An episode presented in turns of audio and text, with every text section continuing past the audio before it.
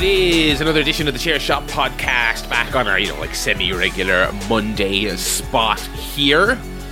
Took yesterday off. I was busy celebrating the Mammy's birthday. Happy birthday, Barry Mam. That's the top of the news. That's everything for you in my life. Before we jump into the rest of our lives, though, I have to introduce our other hosts. First of all, Joe Towner. Hello! Good evening, everyone.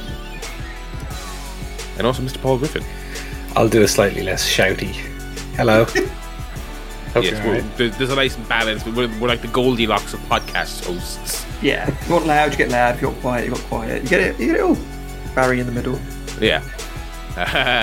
That was everyone's favourite game to play in the schoolyard back in the day. With little Barry in the middle. Busy show ahead. We've got our usual goffs. We've got wrestling news. We've got wrestling reviews. We've got telly. We've got films. We've got all of this stuff.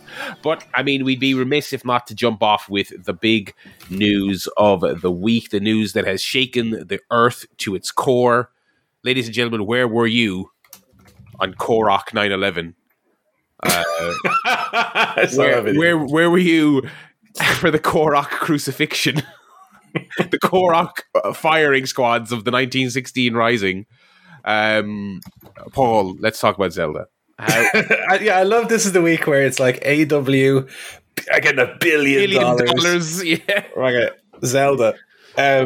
Listen, half their roster would rather talk about Zelda. Let's be fair, so the Chugs is probably playing Zelda right now.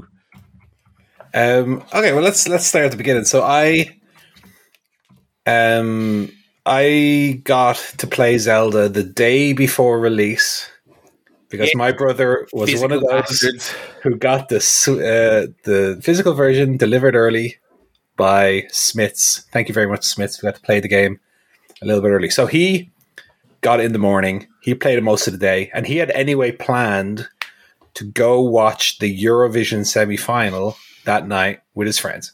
Okay. I had no interest in watching the Eurovision semi-final. I did watch the final. We didn't talk about that.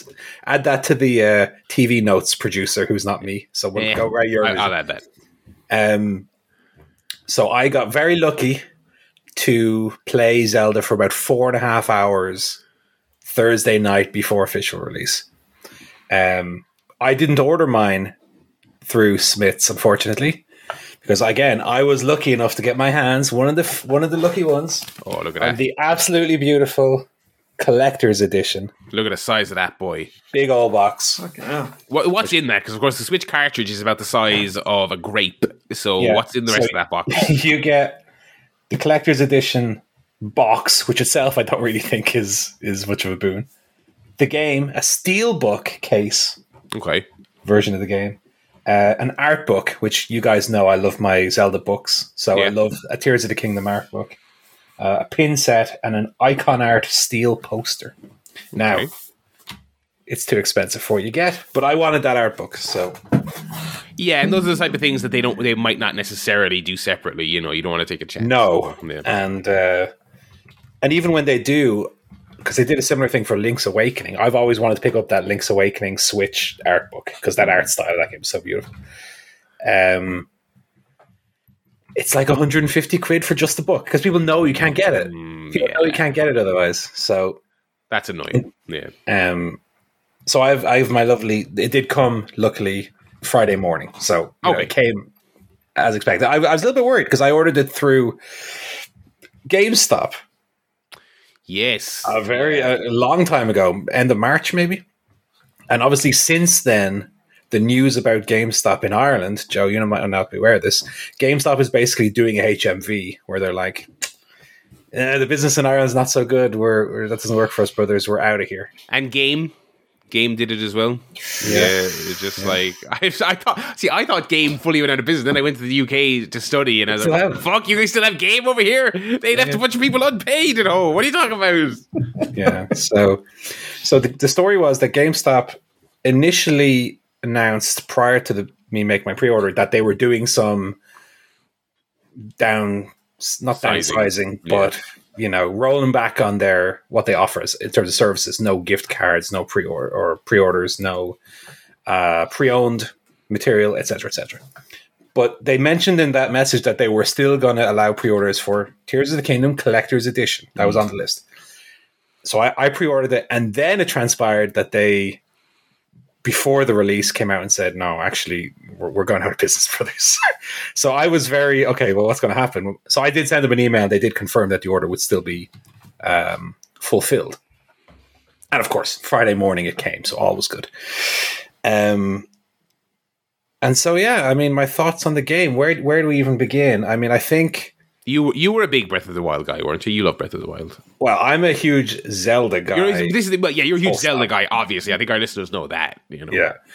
Breath of the Wild, yeah. I beat it twice. Okay. I think I played it for a combined 120 hours across two playthroughs. So probably 80 the first one, 40 the second one, give or take.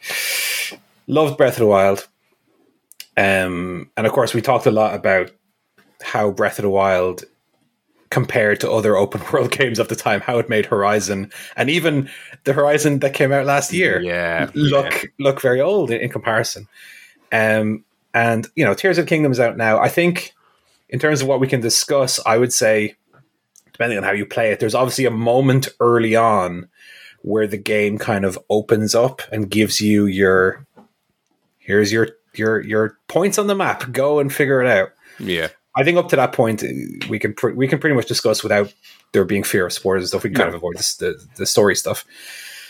But I think you actually summed up the best how I feel about Zelda. I think it was you did a tweet where it's like, isn't it so refreshing that a game comes along that isn't about how the skill trees work and being a game as a service, or being slavishly devoted to an existing IP, or having Marvel-esque dialogue throughout, and just be a game where they're like, what if we just make the game really fun to play? Yeah.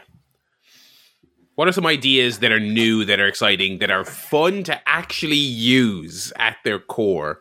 Right. It's totally that. And I think they've knocked it out of the park again. I mean, I think it's crazy how redundant almost it makes Breath of the Wild feel. It makes Breath of the Wild feel so quaint, which itself made those other games feel quite old and quaint. I was not a Breath of the Wild lover. It took me like 10 hours to kind of get Breath of the Wild, and for those first 10 hours, I was kind of like, obviously, it's a really impressive achievement and everything. It's pushing the open world stuff really far. But I was like, I don't know if I'm having fun. And then about 10 hours in, I was like, wait, I think I am getting this, and I am experimenting, and I am having fun. And I did two of the Divine Beasts. I never actually finished it. Okay. But I kind of finished up with it, and I kind of said, yeah, that is cool. I don't necessarily have the desire to finish it, but it's a super cool thing I kind of respect. And then another thing I said about this game, and I felt like this about an hour and a half in, this one hooked me pretty much instantly. I said, this game is like, after their successes with Breath of the Wild, they saw all the mad shit you'd see online about Breath of the Wild, where people are doing just this completely insane physics stuff and gaming the systems in super interesting ways and having enemies Wile E. Coyote themselves into walls and all sorts of it. They saw all those crazy viral Twitter clips. New ones still crop up right up until the release of this game. Yeah. And it's like they bottled that essence and made a new game out of it. Because this game is like, they took all those great systems from Breath of the Wild and they gave you way more tools to fuck with it in really ridiculous ways straight away. Like, that's the point of the game. Yeah. I've been playing this game every spare second that I'm not doing anything else, basically. It's really something, I gotta say. I mean, and even, you know, I heard prior to release that there were maybe some performance issues. I haven't come across any. I haven't seen any. Compared even to Breath of the Wild, I haven't seen any. Breath of the Wild was pretty chunky. It was pretty chunky back in the old game. And this game is big. I mean, it's almost overwhelming how big it feels early on. Yeah, I haven't gotten to a story reason to get there, but I did dive into the depths. And I was like, I fucked around for a while, and then I just teleported back up. I was like, I have no idea what I'm doing down here. This is gigantic. I'm just gonna. I'll wait till they send me down here for a reason. So they've got like the Hyrule map, which obviously they've changed to a certain degree, but then they have sky and depth, so it's like three separate worlds almost. Yeah, it is overwhelming. Is the word? I had to kind of stop because I put a couple of hours in. And then I was like, oh, when do I get the fucking hang glider? It turns out you get it really early, but I just didn't go and do anything of any consequence. I was pretty much instantly, I was straight in and just, okay, I'm making this stupid weapon. Okay, I got to do the shrine. Oh, what's that over there? But where's my horse? How do I get a horse? I made a ridiculous contraption of about 20 boards to climb over a spiked wall to get to a watchtower before I had the tool to activate the watchtower. And I was like, what am I missing here? I just did the hard bit. How do I do, you know? So I got way carried away with fucking around in the world before I, so I was like, all right, I mainlined it a little bit more to get the hang glider, get the stuff to use the towers. Yeah. And I'm probably going to keep going now till I hit the point where they kind of talk you through the depths a little bit.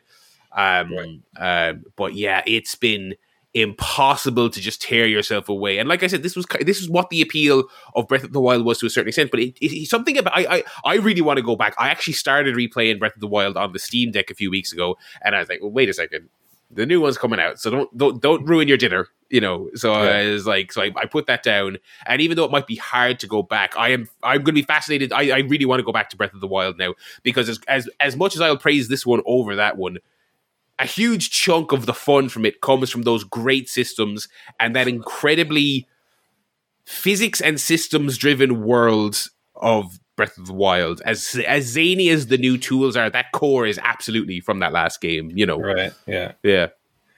There's a few things about it that I really, really like. First of all is that they've basically started from scratch in terms of the abilities. Mm. You know, it seemed like I imagined what it was going to be was you would probably still have the abilities from the first game, and they would add new ones to that.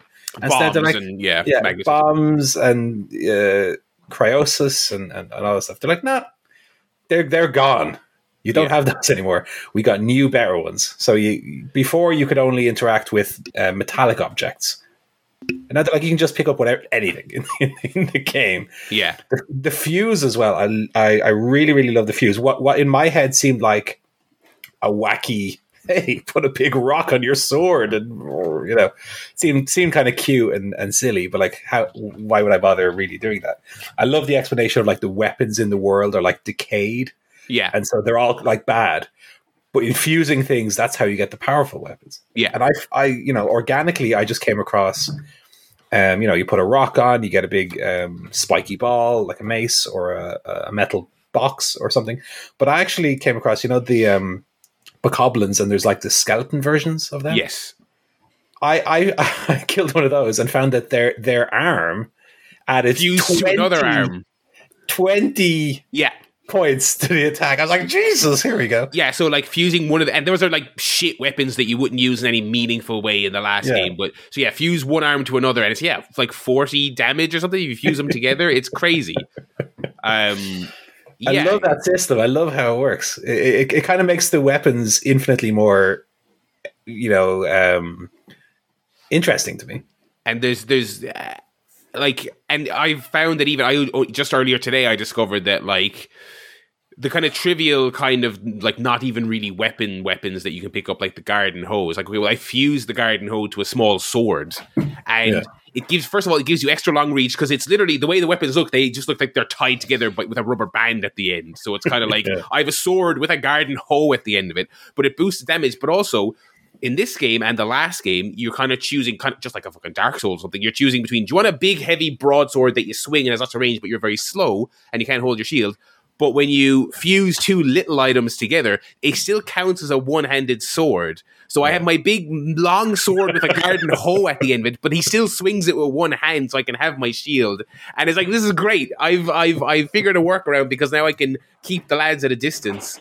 And one thing I figured that took me a while to like in Breath of the Wild that I'm now really into in this is I eventually came to love the weapon durability, because I was kind of like, all right, I keep some shit weapons on me for the jabronis, and I save my good weapons for the bosses. Whereas in this, it's like I'm picking up any old piece of shite because it doesn't matter. Because like one thing I'm doing is picking up twigs and like really low level spears and fusing them with a explosive barrel, and then it's just a throwable Mad Max Fury Road fucking explosive javelin to kick off every fight. You know, exactly. So you can turn any old piece of crap that you pick up in a random fight into something really cool. Yeah.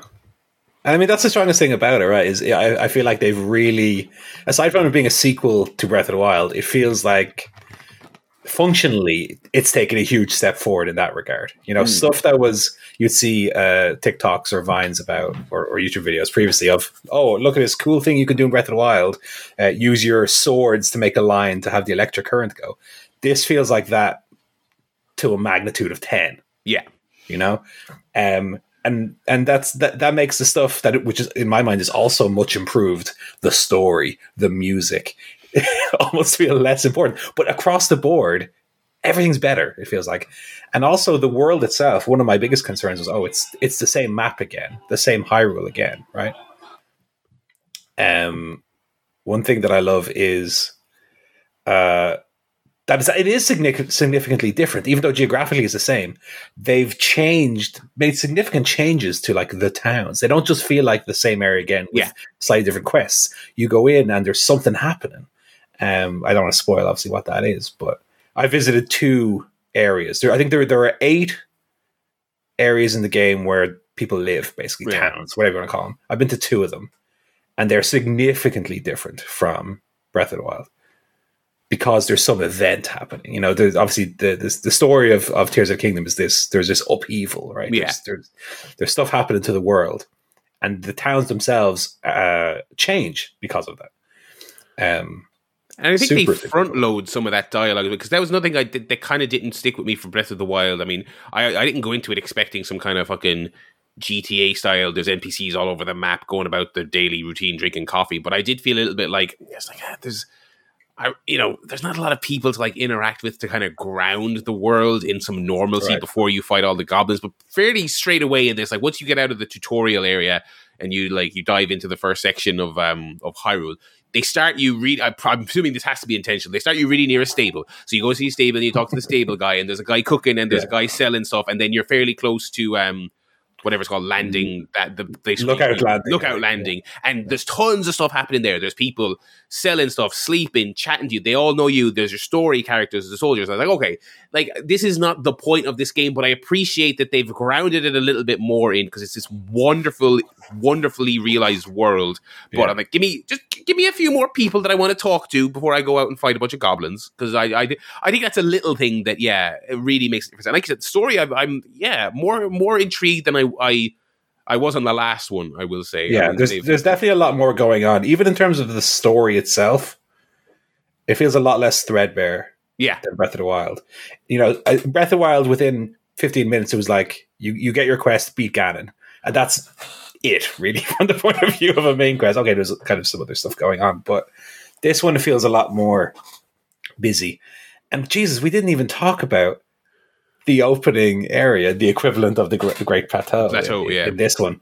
Fucking hell, how fun was that? Yeah. I mean, the last game got insanely rave reviews, and fair enough, and so did this one.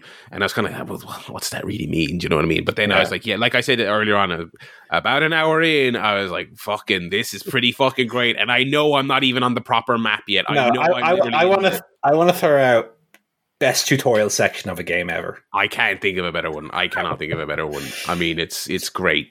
So I'll tell you a story already. There's a section of the tutorial. I'm not spoiling this for anybody, I hope. But there's a section where there's a rail that goes between 2 of the Sky Islands. And one part of the rail is broken. Mm-hmm. Me and my brother are talking about it the following day. How'd you do that? 2 completely different ways.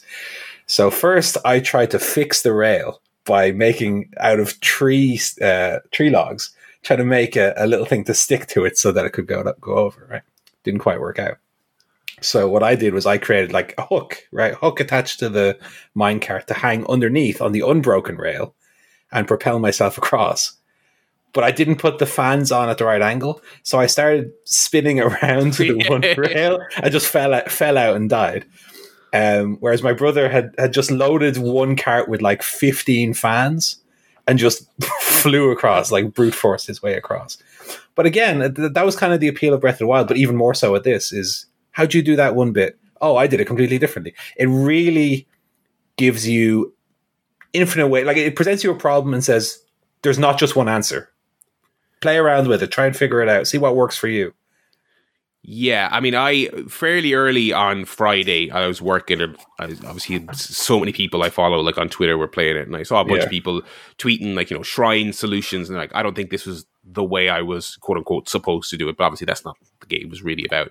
Yeah, like, there's no supposed to do. There's it, no really. Supposed to, but what I kind of realized as the day went on, that I started playing some myself, I was like, oh, there really isn't, because I legitimately, any shrine that I have done that I've subsequently seen a clip of, it's been completely different. Like, that's crazy. And the thing about Breath of the Wild was the shrines were super cool and the solutions were always very satisfying and they were very well designed, but outside of the freaks who played the game back to front and knew how to break the physics of it, generally speaking, the shrines typically had a solution. Do you know what I mean? Super satisfying, really well designed, some of the best puzzle design in modern games, but they had a solution. Whereas this, it's people are fucking building flying machines, they're Tony Hawk grinding across a rail. I just before we came on here, I was finishing Dynamite and I was playing this while I was doing it.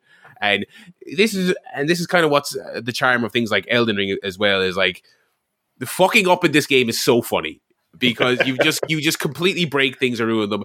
I don't know what the name of the shrine was, but I was doing this thing where I tried to balance a seesaw so that I could get up, and it was like an optional chest. It wasn't even the actual solution to the shrine. Trying to balance a seesaw so I could get a chest that was upside down, so you couldn't get it at its default position. So I put some fans on the bottom of it and balanced it out. It was great, but I needed the fans to then do the main solutions of the puzzle. But I accidentally separated them from the seesaw, but they remained attached to each other. So the fans I needed to solve the shrine flew up to the ceiling, and the game has a decent amount of things in place. If balls or fans or utensils fall down the pits in a shrine, or they go up to an unreachable area, they respawn, but they got like hung up on some level geometry, so I had to look at it up on the roof, and I was like, I have to fucking quit out and come back into this fucking thing. It's just constant building monstrosities, and if it works, great, and if it works, it's the greatest feeling in the world, and when it doesn't, you send Link shooting off into space. There's a little bit of a Mario Sunshine feeling to it, not in the frustrating way, but the funny way where you like, I whenever I'm doing a puzzle like that, I'll always carry my contraption with me and build onto it, and then you get to the, and it falls off the level. You go, no, my thing. It's so good, and it's just, I've had so many of those moments, and you and I get the impression we're both only like a couple of hours in, because you know, work and life and whatnot. I've played it about 15 hours of it. Okay, I'm probably a bit behind you. I had an annoyingly busy weekend. I was like, God. And it's funny. It's just funny because I wasn't big into the last one. It's like, I'd so rather be at home just fucking playing this. But it's just like, I'm only a couple of hours in and still I've just had nonstop just elation at solving things my way and equal elation at like like I have made successfully wheeled contraptions, but most of the time they're all imbalanced and they go flying off in the wrong direction and explode in a hail of fire. But that's what games should feel like. Like, as we talked about, games lately feel too wrapped up in making money. Yeah. It's so good when a game. Now I will say, so good when a game like this comes along, and it's so much fun to play. I will say, the voice acting is fucking horrendous. Still, okay, yeah, it's not good. But that's really the only complaint about it I would have. I mean, I think otherwise, so far, my experience has been pretty perfect with it. And I'm sure the stuff that I'm forgetting to even talk about, like I said, the music, even down to so many little Easter eggs in it as well. Little, if you played other Zelda games, you'll notice little songs hinted at, little refrains, like when you're cooking, Link will hum songs from Ocarina of Time, stuff like that. Is really, really nice. And I mean, it looks fantastic. I mean, that's Nintendo's thing generally, right? They pick an art style which kind of complements the system without being 4K ultra HD ray tracing. I mean, it fucking looks beautiful. It's a style that they choose that works for them. Super fun to play. I'm a little bit further story wise than you. Like I said, I've done the story where you go down to death for the first time. It's very introductory. You don't do much about it, but just to introduce that concept to you.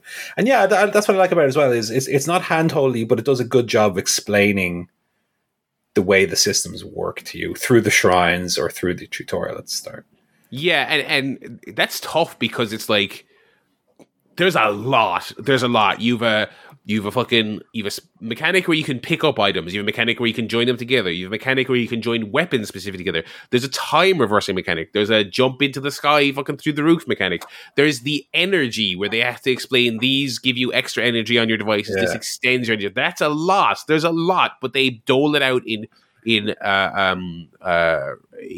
just the right ways that you're kind of, and again, because Nintendo, I mean, for all their ups and downs and all their failings, I mean, they are so, no matter how much technology advances, they are so much about like those core philosophies of a game, which is that in a tutorial, they're not just telling you, you do the stuff and you figure it out yourself by doing it. It's the perfect balance. And like we were saying about all the different shrine solutions, I mean, it's, playing games like the latest God of War, and it's just like, I'm in this area with one solution or this puzzle with one solution, and the characters won't shut the fuck up telling me what the solution is. And then this game, not only does it not tell you, but whatever half-arsed fucking Wile E. Coyote contraption I build tends to work versus yours, which would be completely different. Yeah. Like it's, I mean, this was... Breath of the Wild was this too, but this game, I mean, this is going to be studied, and I'd like to say it'd be copied, but people didn't copy Breath of the Wild as much as I thought they would, because I feel like you kind of can't, because you have to have the serious chops to do it. But yeah. One thing I like as well, I'll make a last point on it, because we've been talking for nearly half an hour already, is how often I forget about all the systems in it, just through my own stupidity, where, like you said, you would build a bridge to get over the bristly brambles, and I'll just forget about like ascend half the time, and I'll be trying to climb up the side of a mountain that I could otherwise just zoom up, or when you go down into a well or something, I'll then go out through the entrance rather than just shooting up through the. I keep forgetting about ascend, and I keep forgetting. I use the time reverse one to significantly make a boss easier. Yeah. He's flinging rocks at me, and I was like, boom, back at you, actually. Take that, you fool. Yeah. So I'm sure we'll be doing weekly check-ins on this probably for the rest of time, because it's apparently very long. But I mean, this seems like a game that I'll easily put 100 hours into. Yeah, easily. I've actually purposely not even looked at the art book yet, because I don't want to be... Oh, God, no. Yes, yeah, no. That'll be saved for not quite the end, but later in the day. You don't want to see the 12 stations of the Korok. No. Not until you get there yourself. Anyway, that's Zelda. That's Zelda guff. We'll be back with more of that next week, I'm sure. In the wrestling sphere, there was many a whisper. Welcome back, Joe. Hello. I've never played a Zelda game in my life, by the way. Yeah, I wouldn't. Not even once. I'll throw out again, as I did last week. Link to the Past, Super Nintendo, perfect beginner Zelda. I thought you were going to say, which I was going to say, which is that. I mean, Joe has a Switch, doesn't he? You have a Switch, don't you? Yeah. I was like, I think this one is infinitely more accessible than the last one. You know, I think this is if you're going to get into one, I think this is the one. But a bit orcs and norks, isn't it? So. It is very orcs and orcs. They are called things like a Boko Hobgoblin and stuff like that. Oh, fuck off. Like, I'm not that. And you're no. And all the items have this item oozes with a certain charm. And I'm like, shut the fuck up. The Stone of Destiny. That's the last game, you fool. The next game, of course, is the Chasm of Truth. Anyway, back to real man shit. Let's talk about wrestling. Yeah. And more importantly, wrestling business. So the Warner Brothers Upfronts are this coming Wednesday. It is believed that they will make an announcement about the new AEW television deal. Tony Khan announced this past week on Dynamite that there would be a big announcement this coming Wednesday as well. So it seems all signs are pointing to Wednesday, and then various details were trickling out about what the Warner deal was. So obviously, Collision is the big thing. So that's your additional 2 hours of AEW content. It seems like more details have leaked out about the nature of the quote-unquote brand split or roster divide or whatever the fuck it is. It seems like it is going to be extremely unofficial soft divide. It's not going to be different color schemes and you're on this show, you can't go on that. It's not, it's literally, it's so pathetic, but it pretty much basically seems like it's going to be whatever show the Elite are on, CM Punk will be on the other one. And then on certain weeks where if they want CM Punk on Wednesdays, he'll go on Wednesday and the Elite will go on Saturday, which I think is ridiculous. I think it's so stupid, but whatever. It's a compromise at least. If it's that or CM Punk doesn't come back, I would rather he is back. This used to happen when I was at school, you know, certain kids would get moved to a different form, you know, a different class because they couldn't get along. So they, you go to 2D and you'll be in 2A. That was, you know, it's fine. Basically treating wrestlers like that, that's fine. CM Punk took my homework. Look, he's copying. We brought his dog in again. Dog you kick it? No, it bit my leg. That's what happened. ACL, you've been expelled. Get out. Come on, you're excluded for the rest of the year. Get out. So yeah, Collision is likely to be a fish. The rumored price tag on this bad boy is between $1 and $1.2 billion. Remember Austin Powers, the $1 billion man. And between 5 and 7 years. So, I mean, the thing is, this is obviously rumored. Nobody's come out and put their name on it. It seems like that is the rumor, but no one had the guts to go out. I think Wade Keller today actually came out and said that's what apparently the deal is. But we're 2 days away. By the time you hear this, you'll be on the cusp of knowing what the actual deal is. So that's the rumor. I mean, obviously, that would be huge for AEW. That's a 4-time increase over their previous deal. When you break it down, I suppose it makes sense because it's like Dynamite's been a huge success, Rampage and Battle of the Belts have been added, and Collision is being added. That's 5 hours a week plus quarterly specials and all access, of course, and all access as well. Which I don't know, like, because do AEW produce that? I guess technically they don't produce all access. Do they? No, it's like some other company on behalf of TBS, but whatever. The real X factor, and this won't affect us too much as Europeans, but it's interesting nonetheless. Is that figure is also to wrap basically anything, any original content produced by AEW under the Turner umbrella, which obviously we know Dark and Dark Elevation were temporarily, you know, concluded on YouTube there recently. It seems like all future programming that's produced by AEW will be under some Warner entity of some description, which obviously has caused a lot of speculation about whether or not that then means their future pay-per-views or what have you will go on HBO Max or Max, I guess it's just called now. That's one thing that nobody has commented on one way or the other. It's going to be a case of wait and see on Wednesday. That wouldn't affect us, unfortunately. It would be nice to have to just pay the old $10 a month, but anyway, unless it ends up on Discovery Plus. That is over here. That is over here, isn't it? Yeah, I've actually never gotten it. We do have Discovery Plus. They show sports. They show the Olympics. They show Winter Olympics. Yeah. Oh wow! Okay. No, and the actual here anyway.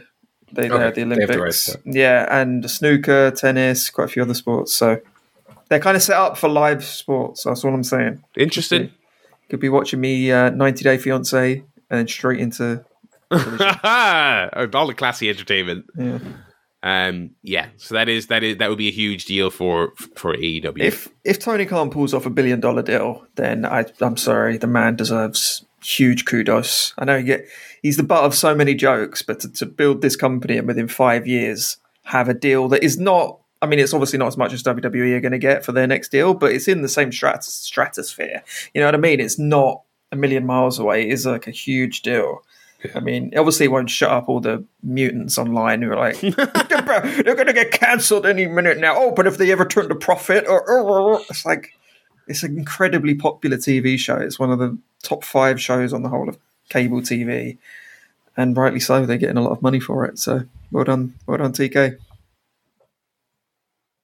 Yeah, I mean, it's. I mean, it leaves almost all American wrestling companies in the dirt in terms of, with the exception of WWE, obviously, in terms of landmark deals. I mean, we talked last week about the Wembley number. You know, put WCW far in the rear view mirror. The only thing you can compare it to is WCW, but they never had this level of success, partly because they were just part of the overall big corporation. So they weren't striking deals. They were just part of Turner. There has not been a company other than WWE really in the history of wrestling that's done anything like this. So yeah. Yeah, and we've given as plenty of stake in the last few weeks with some pretty lackluster Dynamite. It's not to say that they're perfect, but when a push comes to shove, I mean, I think we've also been fairly steadfast that, you know, the TV show is mostly very good and has been a massive success. And I don't know what to tell any of you who might be listening to podcasts to tell you otherwise. I really don't. I mean, it's just. I don't know. Yeah. So, I mean, this deal and the Wembley numbers 1-2 punch has been quite the statement by AEW. So yeah, I suppose we'll see. We're waiting on actual confirmation and all of that. It'll be very, it'll be very exciting for AEW for the next few, weeks. They have a lot coming up.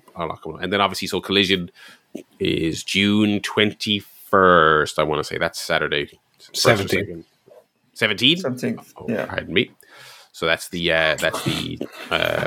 what is it? Oh, what's that arena called? The United Center. The United Center, and they're calling that the Second Coming, which is very funny. Which was the name of our podcast 3 weeks ago.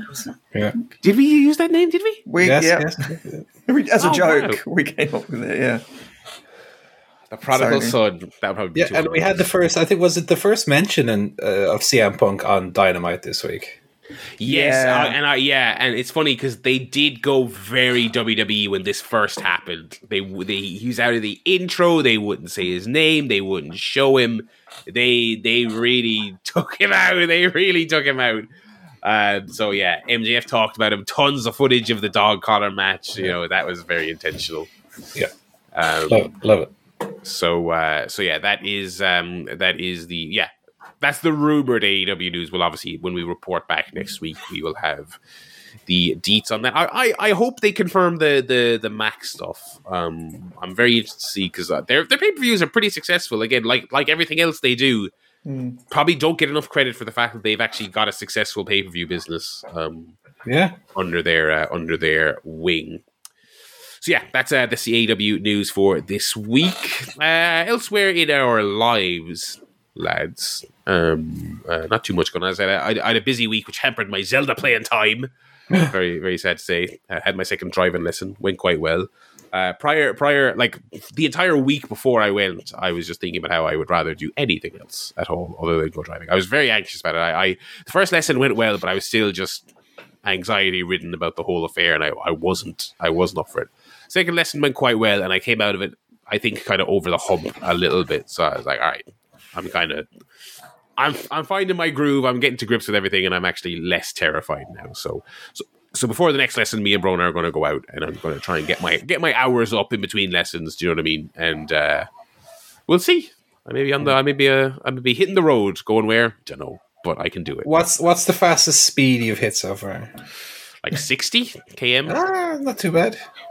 Yeah, I had a different instructor this week, but similar to the first one, it was kind of a no nonsense kind of just. Let's just go, and because I have to go after work, I'm driving at like peak travel time, and I was about to say it's not a great time, but it kind of is because it's just like that's go on the road and fucking drive and just figure it out. So it's actually gone quite well. So yeah, survived it. Saturday I went on there was a company event I went to. Where we went on a nice cruise up a river in County Clare, down here in south of the Republic of Ireland, and had a couple of beers on the cruise. But the cruise was just a preamble to a little barbecue at a hotel we went to. And the hotel, I mean, it was a perfect way to sum up how the rest of the evening was going to go, because the first thing we noticed when we got to the hotel, we went to the bar to order our drinks, and there was a woman giving absolute stink to a manager about the quality of her chowder. She was not telling him to say chowder. She was complaining about the, and so I was like, me and my friend Sarah are at the bar, and I was like, hey, don't look over your shoulder. But can you hear what she's saying? She's like, no, that. And it was very busy. So here's the short story for this hotel was that It was a bit of a shit show because they didn't know our corporate do was coming. It was like, I think last Saturday was like peak communion season, late May, brilliantly sunny day. There was 2 communions out of the hotel and a 70s themed birthday party arrived as we were leaving. So the hotel was very up in a heap. The food was late. People were starving. They were short staffed. They had like 2 people on the bar for all these gigs that were here at once. At any time a cake needed to be changed or there was an ice bucket that needed to be refilled, it was down to 1 person. It was absolute chaos. And yeah, we were kind of, we arrived and we couldn't quite hear because it was very busy, hustle and bustle. We're like, can you hear what she's giving out about? I can't hear, but she's obviously really annoyed. And then, so we saw this manager getting an earful. And then once she stopped rambling and raving, he turned to the husband who looked like he'd rather fucking be anywhere else. Looked like he was going to use the chowder to choke himself to death. The manager just goes, and was yours okay, sir? And he goes, yeah, it was fine. Thank you. It's just like, oh God. So yeah, that was a bit of a fucking bust, but it was, you know, it was an amusing day out nonetheless. I enjoyed being on the actual cruise. I like being on the water. It reminds me of my youth. I took the ferry to England on like my very first holiday ever, and I always loved going on the boat since then. But yeah, that was my week. That was the old life go for me. What about you boys? What have you boys been up to in the interim? I've been into McDonald's again. You'd be surprised here. What? Here we come. But let me just clarify first, right? I'm undergoing somewhat of a sexification again at the moment. Okay. I swear to God, I thought you were going to say sex change. I was like, I'm undergoing a sex. I was like, where is this going? That would explain the tits. They don't get those in McDonald's, though. Does anybody hear me complaining about the breasts? No, I weight-wise, I'm down from 210 to 194 this morning. So wow. I'm pretty okay. But I had a little McDonald's. And me and my brother went. And so I ordered, you know, they have the little touchscreen doohickeys now, right? And I ordered mine. And I come around, walk around. He's still ordering his, but he's very soon after me. We go and sit down, wait for our numbers to be called out to go pick up the food. I get called first, number 40. He's 42. I go up, grab my tray, come back down, and I have, as you guys, and this is the McDonald's that you both have been in, as a matter of fact. Yes, yeah. Mm-hmm. I have my Big Mac, which has the sticker on it. When you order a special, as I'm somewhat of a picky eater, when you order a special order, they put a sticker on it to stand it out from the other ones. They don't just give you a normal Big Mac. So it has on it plain with tomato ketchup. Open it up. It's not plain with tomato ketchup. Oh. It's just a normal Big Mac. How's it got into a box with a sticker on? I don't know. So I go back up. The girl's standing there. And I say, sorry, I've worked in retail, so I'm always super polite. I don't make a big scene. I just say, sorry. As you can see, the sticker on. I ordered it plain with just ketchup. This is just come with everything on. Okay, she takes it. She turns around. So I'm just standing there at the pickup counter for a minute. And I'd say a minute and a half later, she turns to me and goes, sorry, are you okay? And I said, yeah, I just gave you a Big Mac a minute ago. There was a problem with it. Oh, okay. So she immediately forgot what I had said to her, which is a bad sign already, right? So she comes back to me a minute later with a bag, Big Mac. And I go, yeah, take it out. It's just a normal Big Mac again. They haven't resolved the issue. They just gave me another Big Mac. And now the manager is floating around at this point. She goes, are you okay? Explain now the situation to her. Oh, yeah, no problem. Goes away. Comes back a minute later. Big Mac. It's what I want. Okay. We're happy. There was 2 different burger transactions, but we got there in the end, right? My brother's food has still not arrived by this stage. I've been up at the counter for 5 minutes fixing the burger, right? I come down. He gets called. Same girl. He sits down and goes, oh, Jesus, they never gave me my chicken nuggets. Because I think he got him McSpicy and nuggets with his meal. Didn't get the nuggets. Right? He goes up to the same girl. Sorry, I ordered nuggets. I didn't get given the nuggets. Oh, no problem. She gives him the nuggets. He sits down with them. There's only 5 nuggets in it. It just keeps going.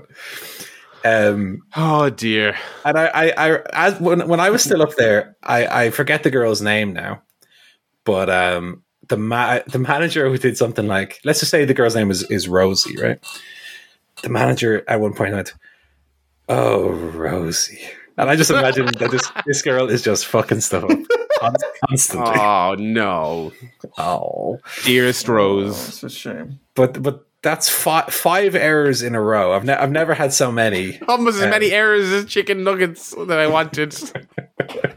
But I did, that was my favorite bit. And as I said, I'm always very polite and nice in those situations. I don't want to cause people grief because I know they probably just get shit on all day. Absolutely, absolutely. But when he came back with the nuggets and opened it up and there were only five, I let out a big old belly laugh. And we were sitting right next to the counter. It's like, again, another he's laughing. He's loving life over there. He obviously got the right stuff. This is great. He's having the time of his life over there. He didn't get his nuggets right. Well, let's just fuck him. We'll give him one fewer than he should get for complaining. Imagine that. You go for you never give him nuggets. Here you go. Here's five. That'll do you. Sit down and shut up now. Anyway, we got there in the end. I'm going to send you the sixth one in the post as a warning. Like, oh, got all his nuggets off. God. So that's the most notable thing for me. Anyway. Right. Busy week. Oh yeah. We had a busy old weekend. So we've been redoing the back garden of the house here because it was in a hell of a state, lads. I don't know if you saw my patio cleaning video the other day. Yes, your power washing. Yes, it was caked in something. I don't know. You couldn't see the paving stone, so I washed that off. That was great. Mowed all the lawn. I ordered 8 bags of beautiful blue slate gravel, and I covered all the flower beds in gravel. So now, hopefully, no weeds will be emerging from those flower beds for the foreseeable future. It looks very nice. It's just very, very satisfying. So now I keep looking out the back window and going, "Yep, yeah, good work that." But it was a lot of work though. We were out there Saturday and Sunday. Working physical manual labour. Imagine that, lads, for 2 days in a row. So I'm feeling it today. The old legs are a bit tight, but definitely worth it. Bit more to do when we get back from holiday, but very, very, very satisfying to actually do things with your hands. To actually, do some work that doesn't involve sitting in front of a laptop. It's very, very, very satisfying. So yeah, it was a good productive weekend. Also watched a bit of the old. We talk about this later. The old Eurovision. Yeah. Oh yes, I know you're a fan. I watched that as well. Yeah, we'll come back to that.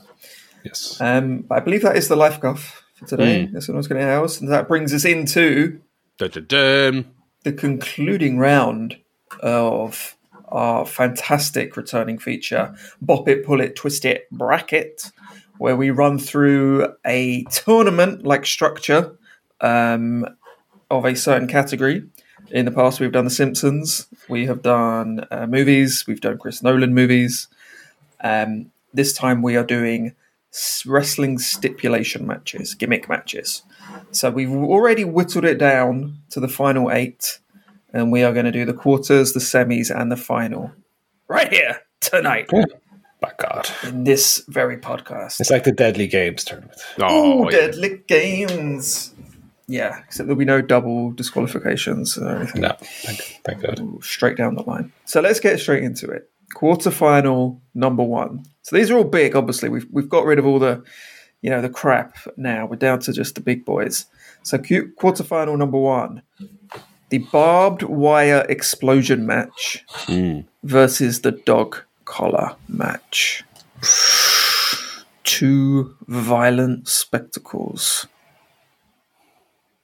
Lads, what are your thoughts? I mean, again, I'm going to have recency bias on this. I just love the dog collar lately. I mean, when you start doing something like a Hell in a Cell, Elimination Chamber, I feel like the first one's always easy. The first one's always good. But can you keep the standard up? Can you keep people excited for that gimmick without it becoming stale or you have a bad one and then people are turned off by it. AEW have done such a stellar job with the dog collar to this point. I think I would find it hard pressed to go against it here. As much as as I mentioned before, I'm a fan of the barbed wire matches. Yeah, because I just think they give you something so different to everything else. But just the quality of these matches. And that speaks to who they put in it and the feuds that they attach it to. That's more to do with the booking of the match almost opposed to the match itself. But they've done such a great job. But I gotta go Dog Collar. Yeah, I do tend to agree that it's had such a renaissance the last couple of years, thanks to AEW. What I really actually appreciate about it is it doesn't get in the way of the match too much. You know what I mean? It lets the match be the match. Yeah. But it adds that little bit extra, that little bit of violence, that little kind of, you know what, in a way that like a ladder match doesn't, because it just makes it all about the stunts. It doesn't. It's no longer a wrestling match. It's a gimmicky kind of climb the ladder thing. And that's what I really like about the Dog Collar. Whereas I would say that the barbed wire explosion, it's all right as a kind of one-off, you know, bit of an event, but it's not something that's sustainable. You couldn't do a barbed wire explosion match every year. It would just get silly. Yeah. Whereas for me, I think the Dog Collar is right up there. Yeah, I'd have to echo everything you said. I'm Dog Collar as well. Okay, so that's 3 for 3. Dog Collar advances to the next round. Second quarterfinal. This is a big one. We have the Battle Royal / Royal Rumble / Casino Royale / Casino. Oh, I thought you were going to go without saying Royale. I might have said it. Versus the War Games match. So that's War Games, Lethal Lockdown, Blood and Guts, whatever you want to call it. So both kind of big multi-man matches. Lots of bodies in there. Barry, do you want to go first this time? Give us your thoughts. Yeah, I think we've hashed both of these out quite a bit, the positives and the negatives and the ratio of both. I think though it may be the one to beat. I'm going to have to go with the Royale with cheese, I think.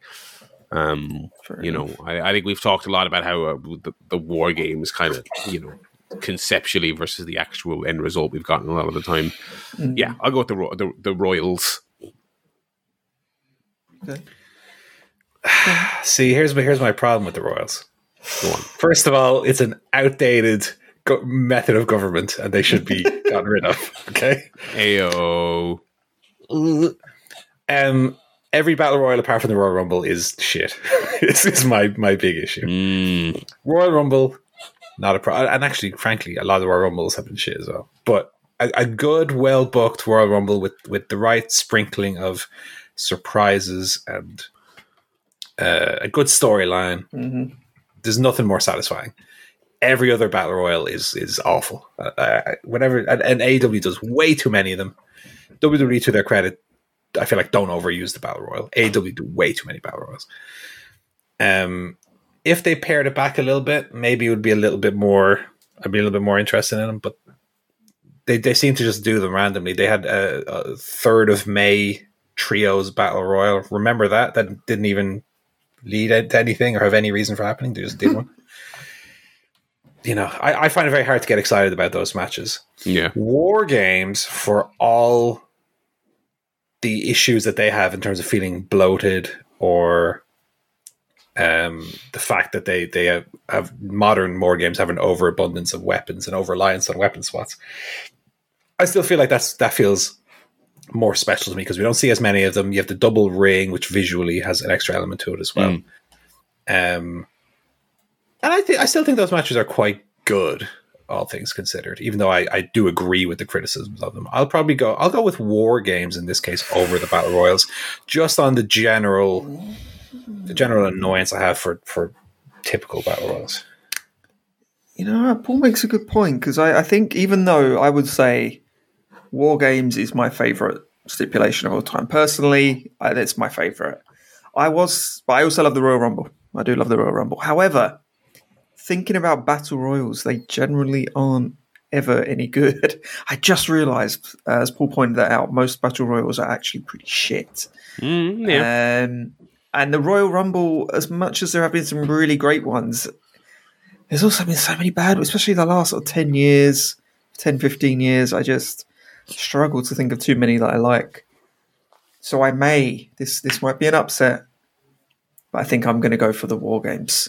And I'm going to send the Battle Royal / Royal Rumble crashing out of, of the tournament in the quarterfinals. That's a quarterfinal exit. That's shocking and devastating, to be honest.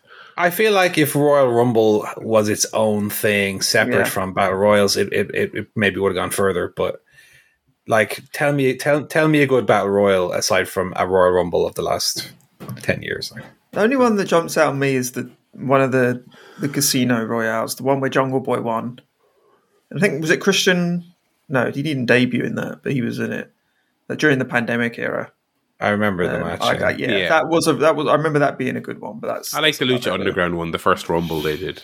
Yeah. There's a few, but that's controversial. But this is it. We're in the quarterfinals. There's no easy. Yeah, matches. There's no easy matches, is there? Quarterfinal number 3, the cage match versus the Iron Man match. So cage match defeated the tables match and the handicap match to get to this point. All right, so this is its first real challenge, to be honest. It's been a bit of an easy one. Iron Man defeated the stripping match and the pole match. Okay, so both these matches basically had buys until this point. They had an easy run so far. I think we talked last week about the cage as a fixture of wrestling, and as such there's been a million bad ones, but also there's been, a million great ones, and I'd consider it a seminal part of wrestling. We just had a great one this week, in fact. It's a pretty easy vote for cage for me. Okay. I don't know. I think it's pretty close for me because I do like a cage match, but I do love the Iron Man match as well. It's a kind of personal favourite. I just like that idea of, two guys kind of going at it for a specific period of time, and it's like who can win the most. I kind of like that element and the real specialness of it. I'm finding it very hard to pick. I don't know. I'm kind of leaning towards the cage match just because of the sort of versatility, or we've just seen a great one this past week. The only problem with cage matches is they so rarely now are executed in the original intention, which is to stop people getting in and people getting out. I mean, we had that this week. Great example where, of course, immediately they start fighting before the match even starts. Then they come out the cage, and someone else comes in the cage. It's like every cage match they do seems to be end up like that. So, but I think I'm still going to lean towards cage match. With regret, to quote Alan Sugar on The Apprentice, but I'm going to go for cage match. So it's 2-2 in favour of the cage. Paul, what would your... I think it's got to be cage. I mean, okay. Iron Man... I love the concept of an Iron Man match. I like the sporting element of it. But more often than not, they're a bit long and boring. Yeah. Aside from the very good ones. Cage matches, I wish they would be a little bit more strict with how they do them. But the cage matches more often than not are good. Mm-hmm. So I'll give to them on that strength alone. Okay, so that advances. In the final quarterfinal, we have the Texas Death / Last Man Standing match versus the Street Fight / Hardcore match / Lights Out match. I mean, this is kind of a question of versatility, really, isn't it? Because I feel like a street fight is a little bit more, can be a million different things, whereas Texas Death is kind of more rigid but tends to be more violent, I liked with Texas Death the fact that it has a specific way to win, where it's knockout or submission, right? In modern Texas Death, it used to be more of a last man standing kind of match. Whereas Street Fight, I prefer the idea that it's more not MMA themed, but has that same kind of core concepts to them, as opposed to pin your opponent, where you can we see so many stipulation matches end with a fluky. Like my least favorite. I know it's not in the thing anymore, but like last man standing match where he tied him to the thing. Yeah. I hate all that shit. So the fact that Texas Death really eliminates that in terms of it has to be a definitive finish. I love that. Street Fight still gives you a little bit of wiggle room for fuckery, Mm-hmm. So I'll go Texas Death based on the strength of the concept. I think otherwise they're similar enough. Yeah, I find that kind of the 10 count quite restrictive, and that's why I often really didn't like last man standing matches.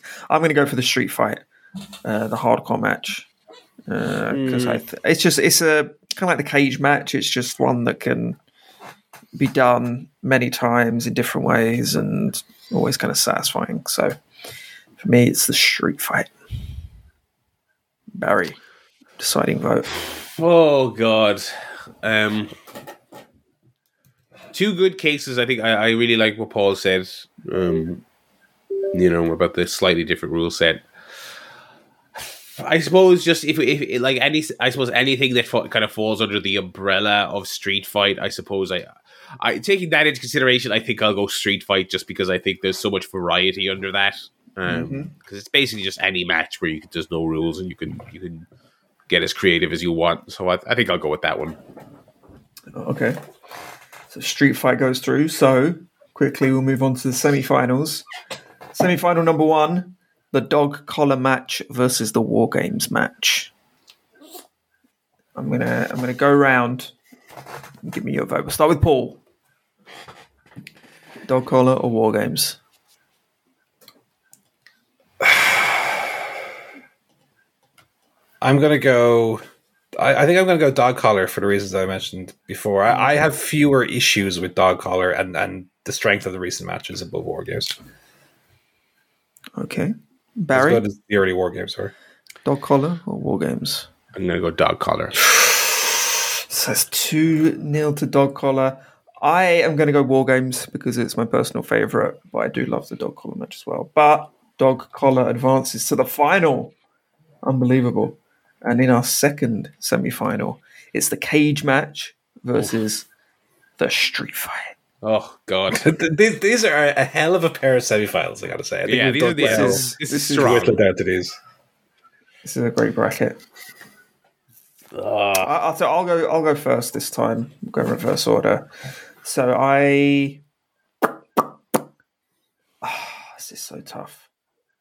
I'm going to go for the street fight simply because, as I say, most of the time I feel like the psychology of the cage match is just never adhered to anymore.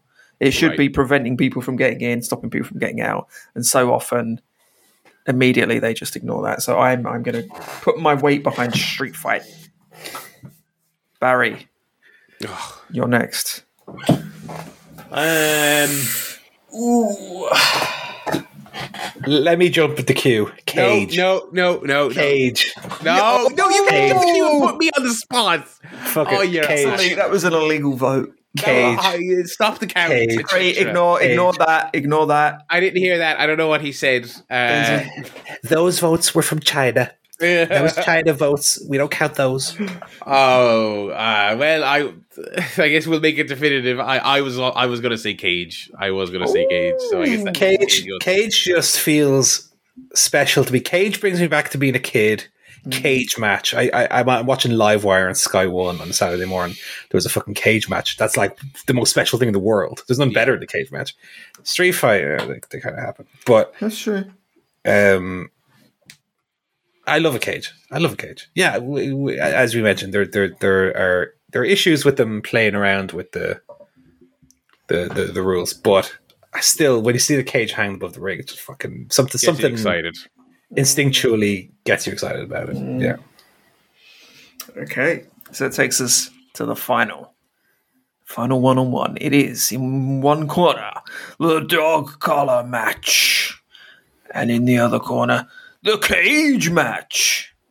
So, take a second to consider which you would like to vote for, and then I'm going to say on three, we all say our vote at the same time.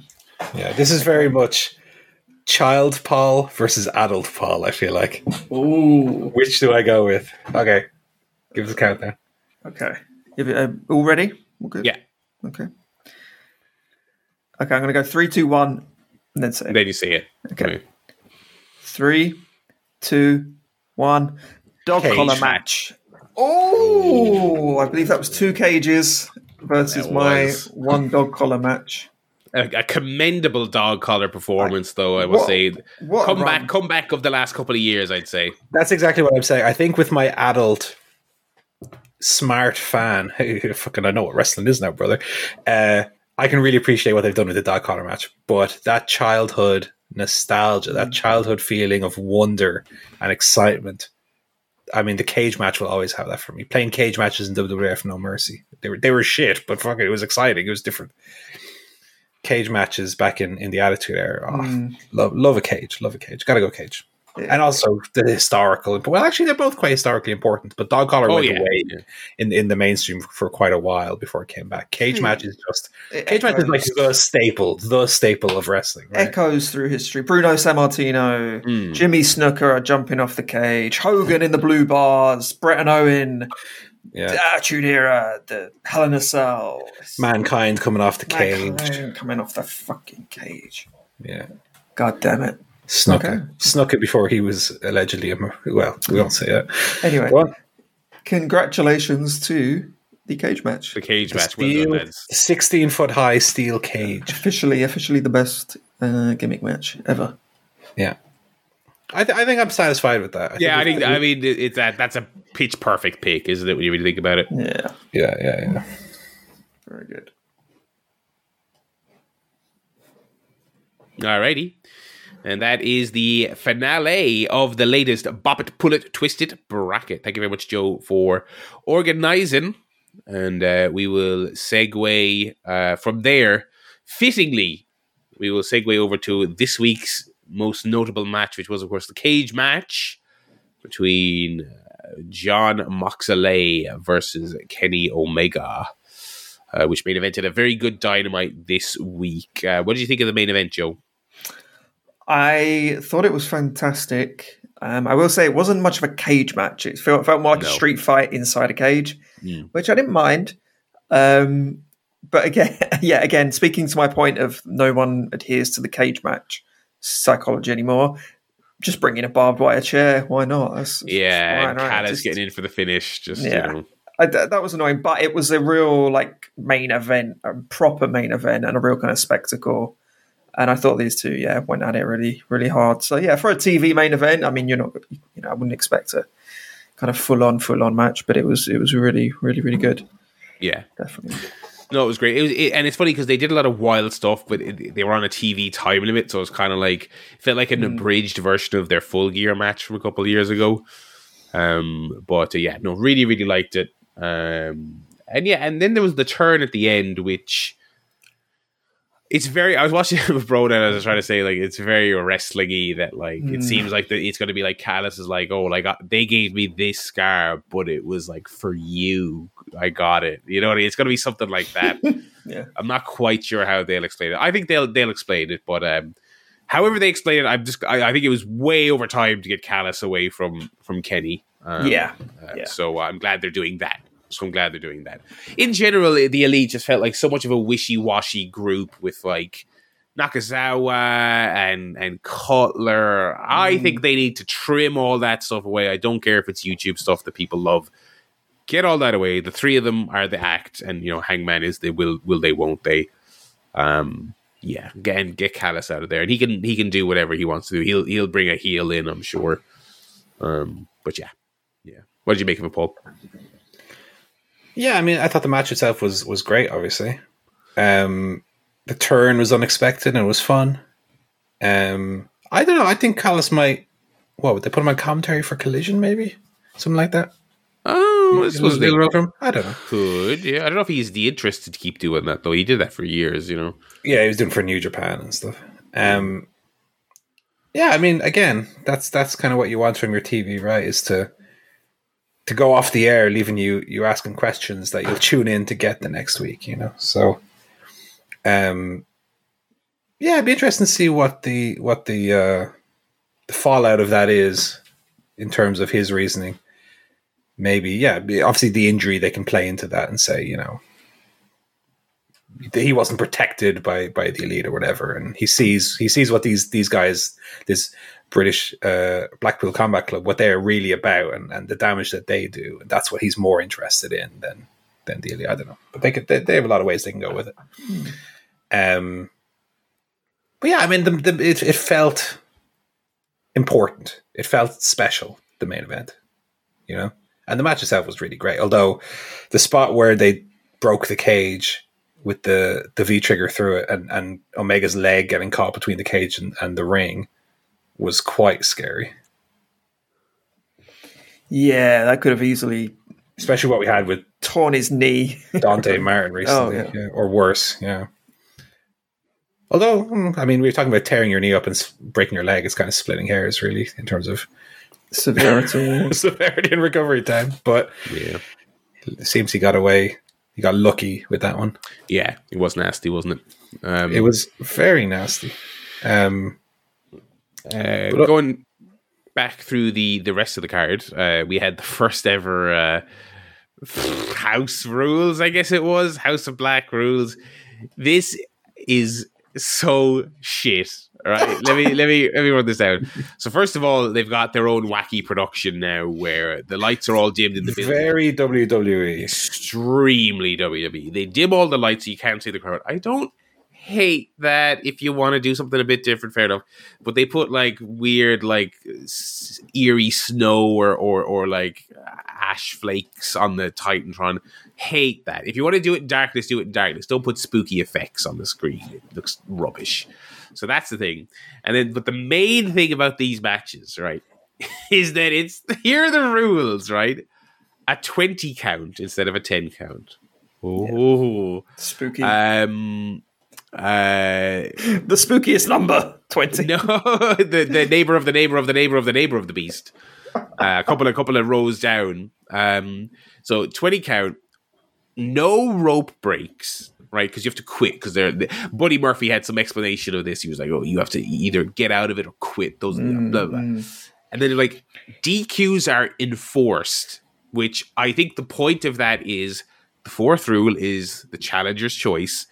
But I think the point of that being rule 3 is that you can't say no DQ. Right. I guess that's my assumption. Right.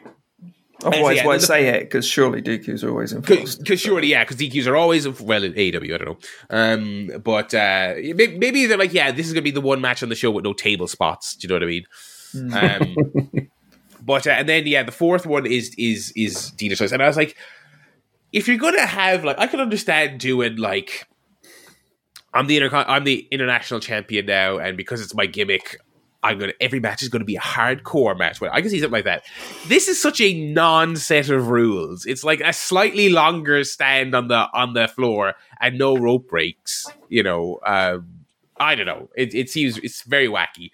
And then the very first challenger is the best friends, and they just say no witches at ringside so that Julia Hart can't be there. But she already had a match anyway, so you know, I don't know why she would be there. The whole gimmick seems farcical. I really hope they since they were already making jokes about it and saying no witches is the fourth rule, I hope they just pretend it was a one-off and they never do it again, because I have no interest. The match was fine. It was Bandito and the best friends against House of Black. It was perfectly fun, the 6-man, but Jesus. I just thought all the surrounding stuff was so silly.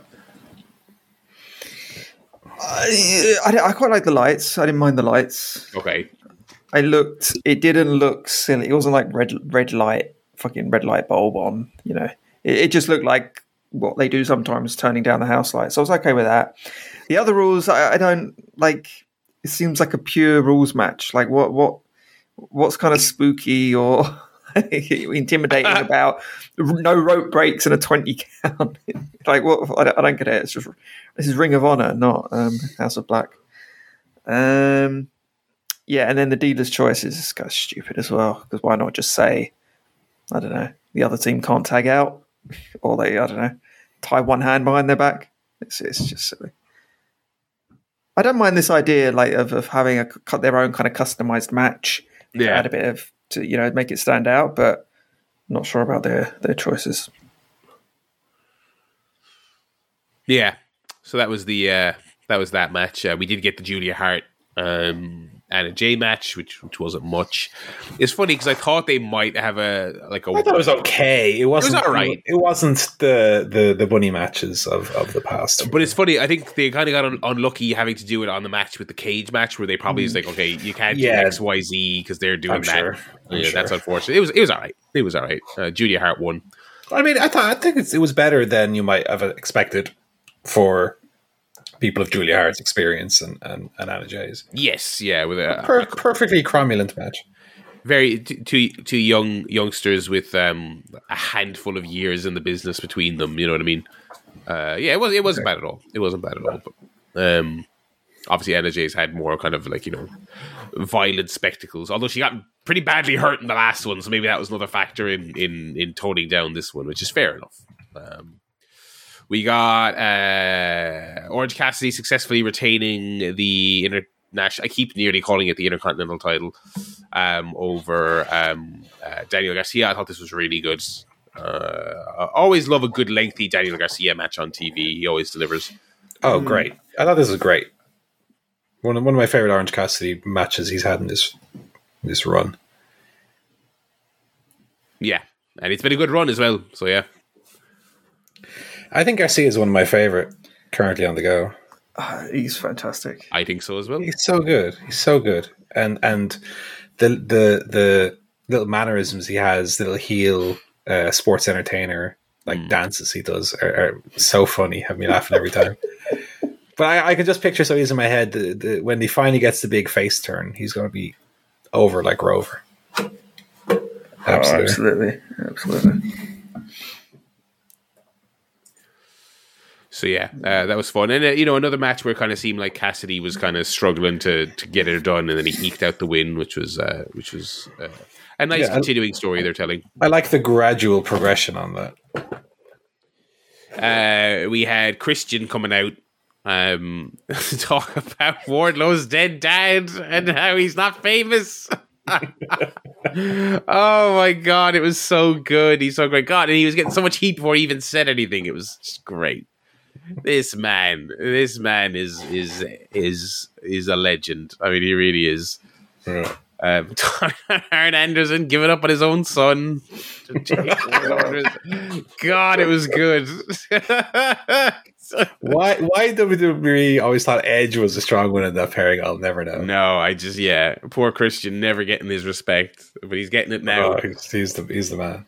So yeah, and it really does seem as it should be that Luchasaurus is just there to be the heavy, you know what I mean? Which is the way it should be, I'd say. You know, yeah. So that was great. We got the Tony Khan announcement, and we also got the return of Miro and the return of Thunder Rosa, both of whom went into his office. This was great. So I appreciate them being back. It would have been better if they'd pulled up in a car, obviously, and then stepped out, and we just seen the legs. Like, yeah. Murals, and then later on, you'd seen him knock on the door. But you know, it was still good. I have a nitpick, which is that I thought they set it up nicely, having Miro shows up, and then Thunder Rosa shows up, and then we get Tony's announcement that all these guys are banging my door down. You know, we're gonna have to launch a new bloody TV show. Right? I didn't like the fact that it cut to Tony like pre-recorded in his suit, like literally 2 minutes later after Thunder Rosa knocked on his door. Yeah. It's like. Really should have been Tony coming out of that office and being kind of intercepted by Renee and saying, well, next week I'm going to have a big announcement, you know, and that would have felt a lot more organic as well, because him doing the pre-tape of an announcement for an announcement next week was just a bit hokey as well. I wish Tony was happier to just appear on camera like a normal sort of human being. Well, he changes his voice and persona quite drastically when he's live on camera. He goes all shouty and wide-eyed. Whereas backstage, he's totally normal. Very weird. Mm. But I did really like this. And all the kind of... It had a kind of Mr. Burns, Who Shot Mr. Burns-esque quality to it. Like all these these returning rogues. Like Miro's stroking his gun. Thunder Rosa's got a knife. We just need... what's his name? Andrade with a lead pipe. I was going to say, he was the only one missing. Yeah. He probably got in a fight on the way to the office, though. That's probably it. Yeah, it's funny that it's kind of like the Saturday show is going to be the Bold Boy show. Oh, yeah. Where all the troublemakers go. We get Andrade back. Anyway. Yeah, so what else did we have? We had Jericho getting a fucking restraining order against Adam Cole or whatever it was. We talked last week about how ridiculous it is that suddenly Adam Cole has consequences for fighting backstage when it happens every single week. But they set up Roddy versus Jericho in a Falls Count Anywhere match next week where Cole and the JAS are banned from the building. So presumably they fight onto the street and one or both of them gets involved. That's what I figure it's going to be, yeah. That's not his first match. His first singles match for Roddy. It's a weird one. Probably be good, though. I think it'll be fun.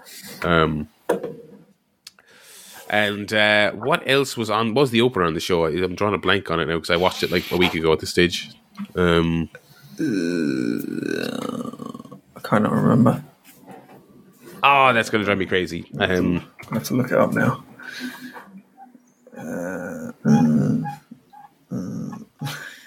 I think we'd ever remember it. Yeah, I don't know. Like, it was a really good Dynamite as well. I don't know how we can't... It was Claudio against Ray Phoenix. Yes! Oh, how do we forget that? That was a really fun match. Oh, buffoons, the lot of us. Yeah, it was great. And it was like a... If you win, you get to challenge for the other guy's belt. So I guess they'll do Claudio and someone else versus the Lucha Brothers at some stage for Les Ring of Honor tag team titles. Yeah, him and Wheeler, I would imagine. I guess so. Yeah. But yeah, that was a super fun match, as you'd imagine. Yeah, and that was Dynamite back to form this week. Felt like they wanted to make a statement episode, to kind of kick off their summer and get the momentum going for Wembley and the new show and Forbidden Door, all this stuff coming up, and the TVs have just been blech lately. Right. But this one was good, and you know what? We've given a lot of grief to the four pillar stuff, justifiably, completely right. But I thought the videos on this show were way better than anything they've done previously. Decent stuff, just decent, sensible stuff to build up each of the four guys. Mm. Yeah, really good. Speaking of Double or Nothing. I can announce any more matches for that one, Tony. Because it's only 2 weeks away, and I'm flying to Las Vegas. Joe needs to know what his sign has to say. I know. I need to prepare t-shirt and sign, obviously ahead of time. But we've got two matches announced. We've got the four-way pillars, and then we've got FTR versus Impact World Order. Yeah, you're gonna see it. It's funny because if they had gone up against the Acclaimed one more time, I was thinking, oh, they might win it. I can't imagine they're beating FDR, but it would be very funny. You would be there for the funniest match result of all time if that happened. Absolutely. Oh, if you got to see a Jarrett title win, oh my God. After he brawls into the crowd for 10 minutes and then uses the guitar just like old times, you know. Oh, I'll be. He hasn't used that guitar for a minute, actually, now that you bring it up. Yeah, we're due a guitar shot, are we? Next Saturday, or next, what is it? Saturday, Sunday, isn't it? Yeah. Mm. They still have that Golden Globe as well. They never paid that storyline. Oh, yeah. I can't tell if they're like in trouble for doing that, or he wasn't supposed to use it, because they kind of mention it every now and then, but they never brought it back. And they have it's like bright yellow now instead of gold. As well. Yeah, and they've kind of moved on in a storyline sense. So I was like, maybe they weren't supposed to do that, but anyway. That was Dynamite. It was back. Did you watch Rampage? I did not. Yes, I watched a bit of Rampage. I was interested in the Alison Kay Tony Storm match. Yeah, I really enjoyed her on NXT Power during that brief period, but that was a good thing to watch. Mm. So that was okay. It was only a 5-minute match. Wasn't much to it. Action Andretti, Kyle Fletcher, probably the least necessary match in. This whole show was totally worthless. It wasn't bad, but it was. I mean, God, when you talk about skippable shows, yeah. Oh, I tell you the bit I switched off. I didn't finish the show. I switched it off when there was a Hardy Boys segment. Brother Zay, with Brother Zay and with the Guns, and. Matt Hardy was like, I've had enough of Ethan Page. I've been wrestling him for so long. I want to forget about him. But I tell you what, let's have one more match. And if I win, I own Ethan Page's contract. And I was like, no! Oh, God! Please. Oh, no. How many of these? How long can this possibly go on? This fucking owning other people's contracts thing. Oh, well, Tony can't not say, sorry, lad, that's not how employment works. Yeah. Even for third party contractors such as yourselves. I've always hated that storyline, but oh, Christ. Yeah. Just do that. Ethan Page has to be his butler for a month, like we used to do back in the day. That's better. Oh, even that. I'm over that as well. Even better, but yeah, not good. But let's move on from that. I mean, it's just. Like the funny thing is, as well, I'm so at my wit's end with Matt Hardy, but now that Jeff is back, you know that's revitalized the Matt Hardy interest. You know, oh, help us, Lord, help us.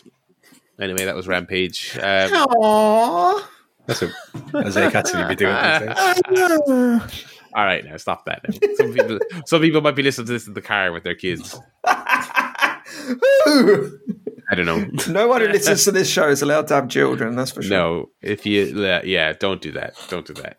Anyway, that was Rampage and that was Dynamite and another big enough Dynamite lined up for this coming week as well. So we'll see next week what they bring, and also we'll have their announcements next week. So moving on from there, we had some films this week. 2 new films on the rundown here.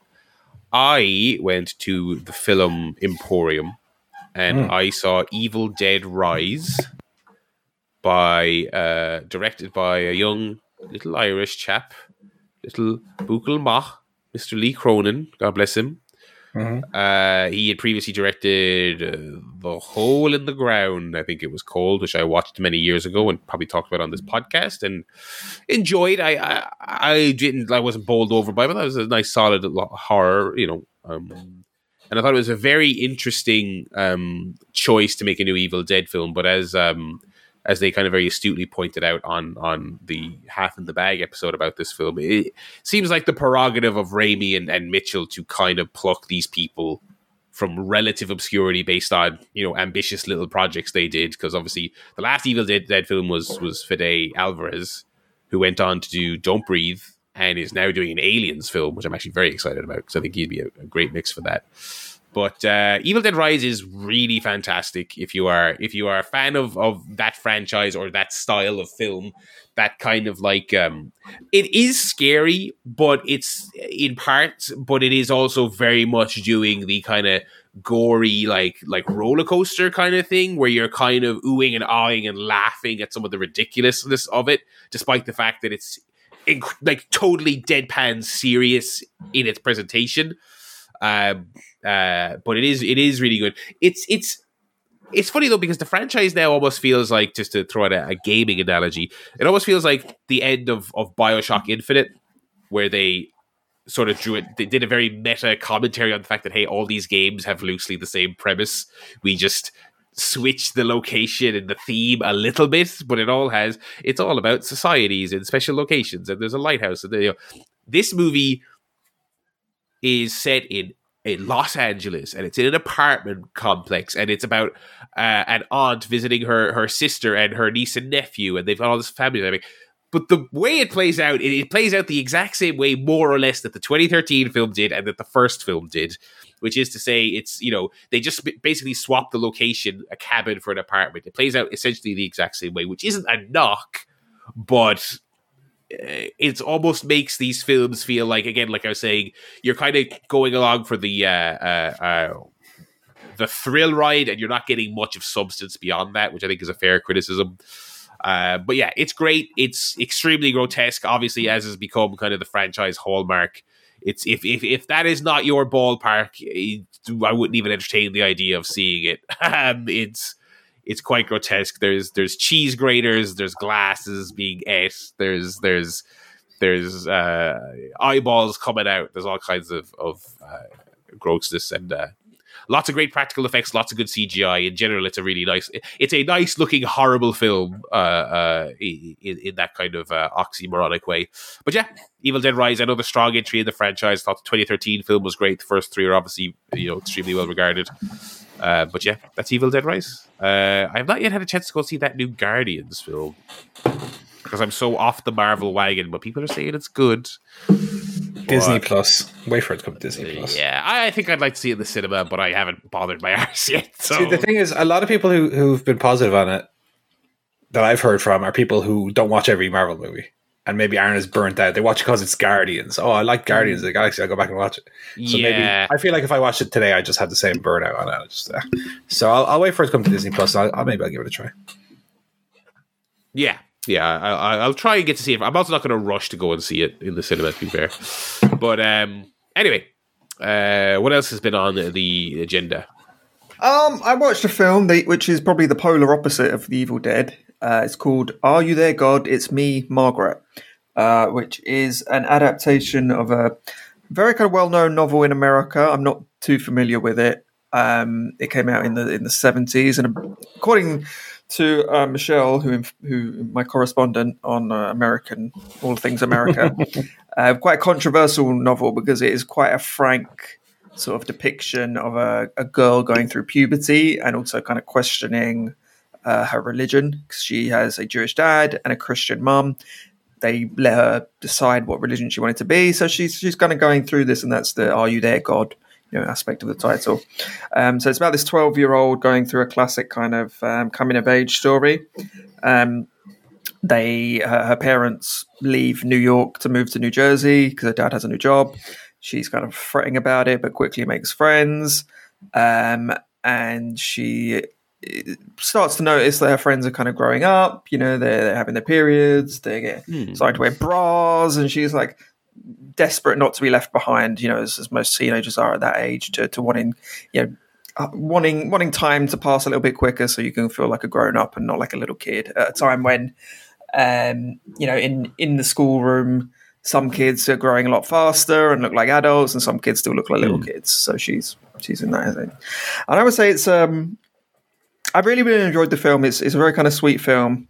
Rachel McAdams plays the mum, and Benny Safdie plays the dad. And they're both very, very good.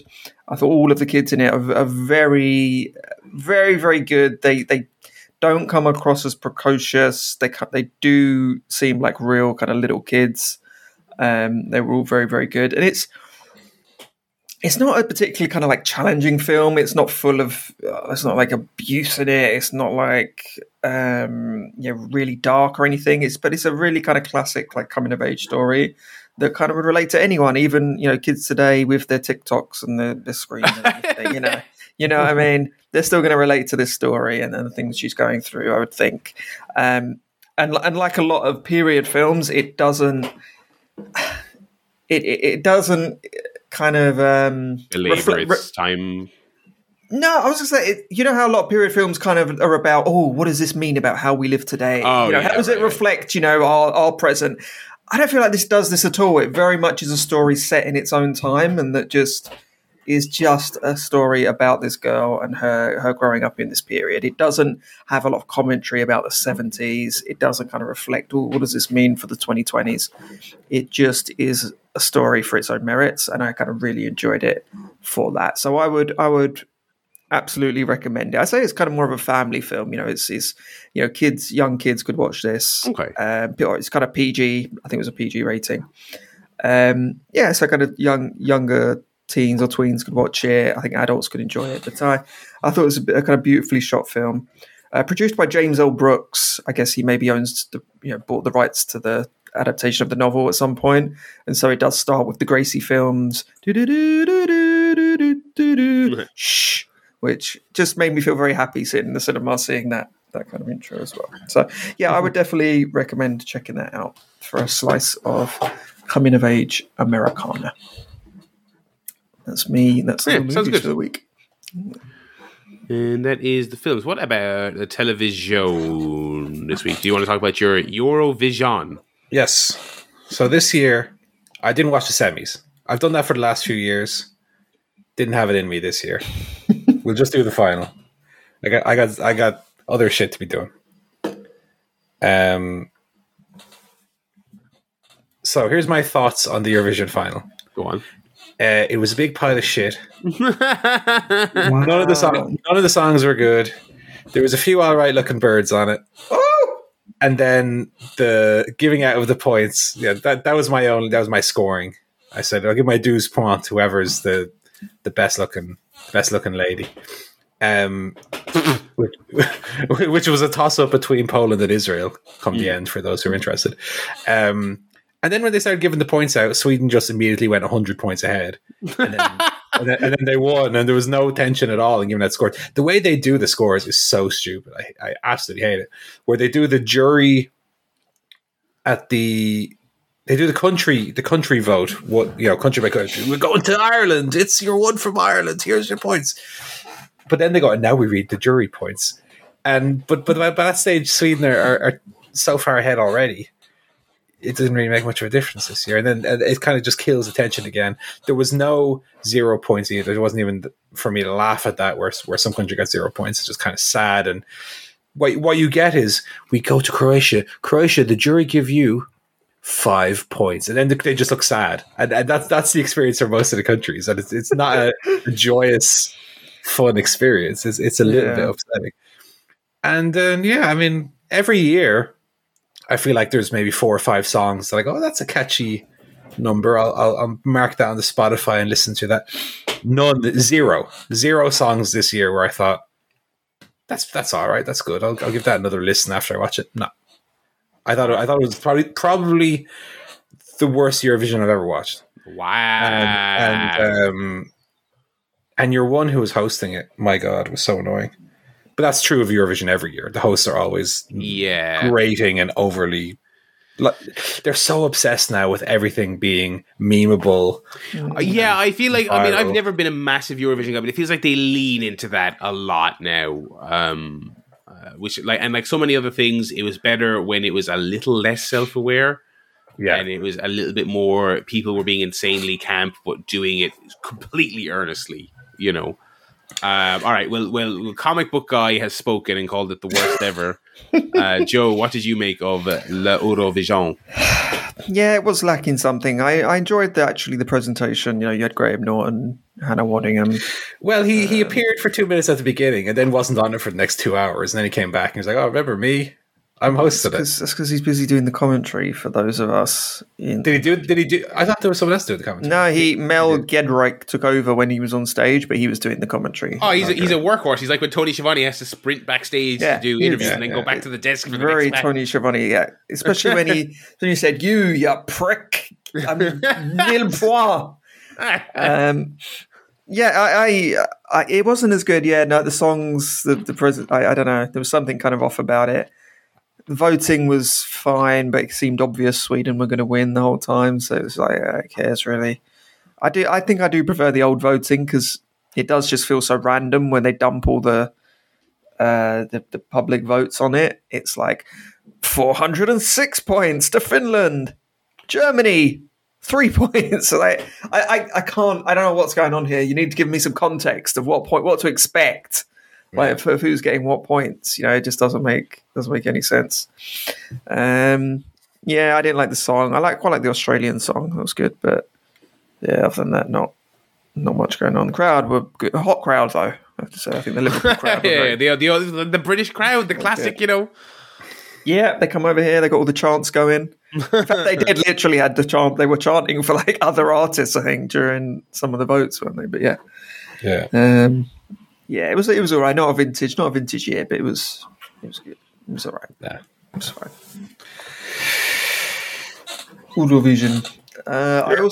I also watched a little show. I don't know if you heard of this, called Jury Duty, which is on Amazon Prime.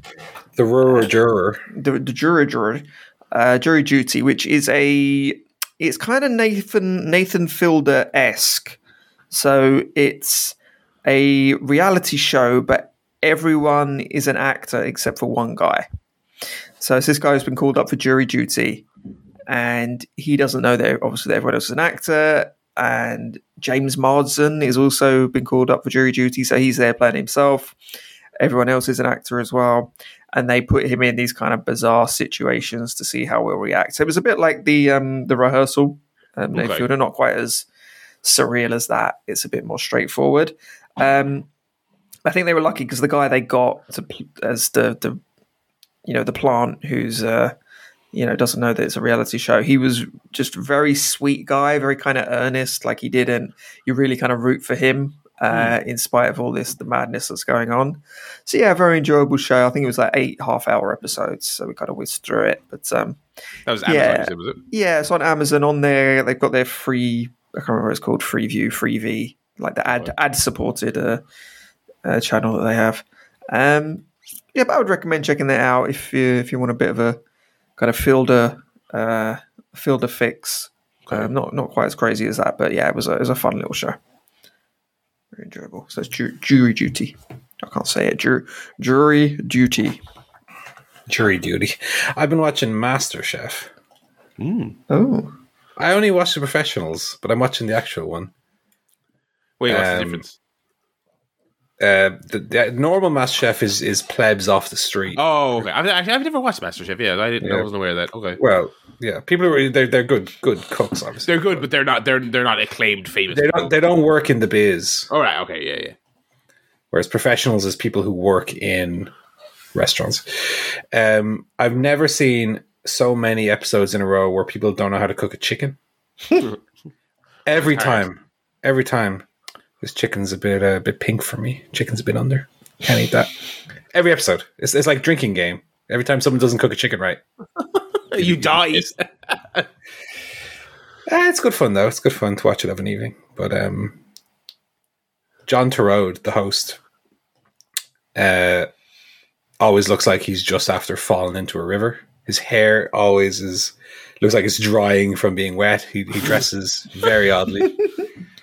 It's like. For television, you'd figure they have the costume department, they have the makeup and hair. He obviously just goes nah. But he's going for the Triple H look. Don't he? The Triple H? No, he's going for the fifth row in the crowd look. It looks like more so. He looks like he stinks. Well, we know he doesn't. You can't stink in a kitchen. We know. Greg Wallace, on the other hand, an immaculate man. Mm. But that Australian lad, nah, I'm not having it. But it's good. It's good fun. Good show. Alrighty, I'm way behind on TV. 2 episodes behind on Barry. Like 3 episodes behind on Yellow Jackets. Need to get on that. We'll do that soon. I did actually squeeze some games in before Zelda Mania came around. What? I mentioned last week that I'd started and finished Splinter Cell. I wanted to jump into Splinter Cell 2. Which is not an easy thing to do in 2023 because the as the halftime whistle goes there, the PC version back in ye olden times when that was still distributed by a digital versatile disc, that was like on fire upon release. So I recently bought a load of Tom Clancy games on sale on Steam. They're all like £2. And they had a little tag at the bottom saying, buy all the Splinter Cell games. And it's all of them except 2, because they never fixed it. So when Ubisoft put all their stuff up on Steam, they never put 2 up because it was busted. So I was like, all right, let me get this PS2 emulated version up. And one thing I didn't know, because I wasn't a Splinter Cell guy back in the day, was that they massively compromised the first 3 Splinter Cell games just to get them on the PS2. So it had not quite per room, but like every sort of area, like every couple of rooms, they had a save and a load that was like some of the most intolerable pacing of a game I've ever experienced in my life. It's not worth it, but I've said to people it's almost worth. I would almost tell people to just download it and play it for an hour just so you can see how completely unbearable it is. It's kind of like you take out a handful of enemies, you open a door, menu pops up. Do you want to save? Yeah. Pick your memory card. Yeah, that one. Okay, yeah, save. Okay, great. Go to the next room, load. I'm like, okay, I'm not playing this version of it. So I eventually went and I downloaded the a PC version of it from back in the day with fan mods to make it decent, right? People have obviously worked on this game, as they do with every busted PC game. And this is so I played the first 2 levels, which are quite long, and I hit a point that was very anti Tears of the Kingdom, very anti Hitman that I will describe, and it actually reminded me of Hitman because it's like inverse Hitman. It's like the opposite of what we love about Hitman games, right? So the second level set in a cryogenics lab, and you're trying to get to a scientist who has some crucial info about some terrorist attack. You got to get to him, and he's locked himself in a room. And so you crawl through an air vent, as you're wont to do in stealth games, get in, And as you're crawling through the air vent, you see beneath you, like Die Hard, you see this terrorist beneath the air vent, and they're trying to get into the room. They're like, oh, we want to kill you. You get into the room with the scientist. You get the plot details off him. And then the terrorists, after you get the story cutscene, they plant a bomb on the door to get in. And you have to escape out of the room the way you came in through the air vent. But they heard me. I was moving too fast, and they heard me, and they shot the air vent, and I died. I was like, okay, fair enough. So I loaded the game up.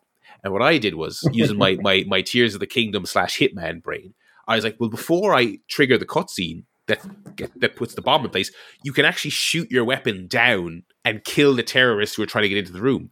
So I shot like a knockout gas grenade down, and they all pass out. And I'm like, I have galaxy brain. I have outfoxed the developers here. Little did I know, to a fault I had. So I quick saved once I took them out, because you have a quick save slot on the PC version. Went in, triggered the cutscene. He gives me this anti-terrorist information, and there's no cutscene. There's no cutscene for the terrorist planting the bomb. I'm like, great. I've skipped that whole section because I took them out preemptively. And then I went back via the air duct back into the room I was previously in. The door I came in through was locked.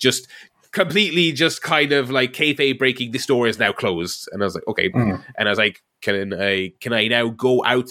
Will the scientist unlock the door for me because I killed the terrorist? No. I start YouTubing. I go on IGN. I go on GameFAQs. I go on all these guide websites from 20 years ago. Literally no one mentions this at all, that you can do this, that you can kill these people. They all say basically that you have to trigger the cutscene where they put the bomb on the door, go back the way you came, wait for the bomb to blow up, and then go back into the room with scientists, take out the guys with the bomb, and then walk out that way. And I was like, and I'd used my quick save already. You only have one quick save slot. So I had to, my options were to either give up right then and there or replay the entire level from the beginning, because I'd used up, I had already saved after killing the terrorists. And so my Splinter Cell playthrough of the whole series abruptly came to a stop, because I was like, well, I'm not replaying this level because I was too clever. I'm not going to be punished for being too clever. So I uninstalled it right then and there. So I burned through two versions of Splinter Cell 2 in like 2 days. That was very annoying. I know that like 2 is generally considered one of the worst in the series. So I'm in a post Zelda world, I am gonna go back to those games, but that was a bummer. And I did also start, I thought I could finish it before Zelda because it's only about 7 or 8 hours, but I couldn't. Started Mark of the Ninja Remastered on the Steam Deck, which was about an Xbox Live game from like 10, 12 years ago. Very cool. It's like a 2D stealth game. It's one of those very basic kind of Hotline Miami style, basic controls, but very, very difficult. Lots to master to it. I enjoyed that. But again, I put about an hour into it on like Wednesday and Thursday, and then Zelda happened. So I haven't played too much more.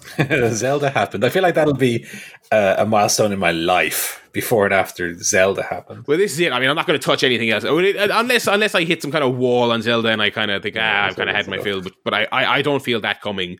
So I don't think I'll have too many other games to talk about in the next few weeks. But yeah, that was the Game Guff. Do we have an album of the week?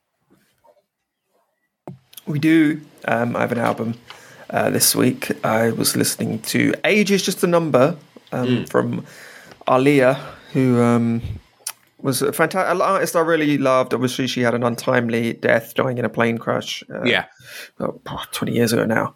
But I like to love her songs. I never listened to the sort of early stuff, but I listened to this. It's from 1994, and it is very kind of G-funk 90s swing. You know, it's got that real distinct kind of early to mid 90s sound to it, so I did really enjoy it. Tarnished slightly by the fact that a lot of it's written and produced by R. Kelly, who also married Aaliyah when she was about 15 or something. Yes, disgusting. That's a slight tarnish on it, but it's a really good album, and you can kind of, quite different from what she would go on to do, the kind of songs she's probably best known for. But yeah, I really enjoyed it. Really, really kind of sort of laid back R&B, G-funk vibes. Really, really good stuff. Liked it a lot. Yeah, excellent. Ishma review. I listened to an album as well, and I've kind of booked a trend. I usually listen to a new album. I wasn't in the mood this week, so I listened to a favorite. It's the OK Computer by Radiohead, one of the best albums of all time, and it certainly holds up. Basically, a perfect album, I would say. There's one track on it which I don't think quite fits, it's not that I don't like the song, but I don't think it fits with the others. The others have, it's not as a concept album, but the others all have a very similar sound, similar tone, even with different melodies. You can kind of feel the through line through the album. And then there's one track, Electioneering, which is a lot more up-tempo, a lot more rock-oriented, I guess. Mm. It doesn't quite fit there. It's one that if I was listening through again, I'd probably just skip. But my God, what an album. What a powerhouse of an album. I mean, it's really, really songwriting at its best. Every track is blow-away excellence. I mean, Paranoid Android to me is everything that Bohemian Rhapsody gets plaudits for, but actually good and not kind of annoying and novelty sounding. Like Paranoid Android is the perfect melding together of three or four song ideas into one nice cohesive track. It's just fucking one of the best songs ever. But it's like it's every track is so good. It almost feels like you're listening to a greatest hits. I mean, you have Airbag, Paranoid Android, Exit Music for a Film, Karma Police, Lucky, Letdown, The Tour. I mean, I could go on and on and on and on. Every track could have been, any track could have been put out as a single. They're all that strong. I mean, Paranoid Android for me stands head and shoulders above everything else. Such an interesting and great sounding track. I can see how some people might not get on with Tom Yorke's voice. I love it. I think it suits the sound perfectly, but I understand if people don't quite jive with his falsetto, kind of whiny tone. But my God, some of the songwriting on here is just on another level, and something that I don't think they've ever quite recaptured. I think it was the perfect balance between the early sounds of Pablo Honey and the Bends, the more grungy alternative rock sounds, and the more experimental electronic bass that they would kind of move forward with after OK Computer. I think it was the perfect moment where those two sounds kind of blended together. And God, Paranoid Android. One time on a trip to Germany, I was on an 8-hour coach ride as we went to Salzburg in Austria. And I think I just listened to, I had that one CD with me on my little... Oh, your little Walkman. Yeah, and I think I just listened to Paranoid Android over and over again for the entire trip. And fuck, that's a song you listen to and you pick up new little bits and pieces to a new favorite bits. And, yeah. Oh, it's fucking exceptional. What a great album. Yeah, that's it. All right. No one will be surprised to hear that. No, you're not going to get any dissent on that one. On that one. Yeah, that's going to do it for the albums this week. That's going to do it for our show. We're going to wrap it up here. We'll be back next week again talking all the official deets of the new AEW announcements, as well as your regularly scheduled television reviews, both wrestling and non-wrestling, a Zelda check-in, no doubt, and all the other features you've come to expect from your friends here at CSP. Go to chairshotpodcast.com if you want to email us, contribute whatever you want to the show, a list, a question, an opinion, a take, a quiz, whatever. And yeah, we'll read it out. So thank you very much for listening, everyone. Hope you enjoyed the show. Until next week, it's goodbye from me, Barry. It's goodbye from Joe. Goodbye, everyone. It's goodbye from Paul. Goodbye.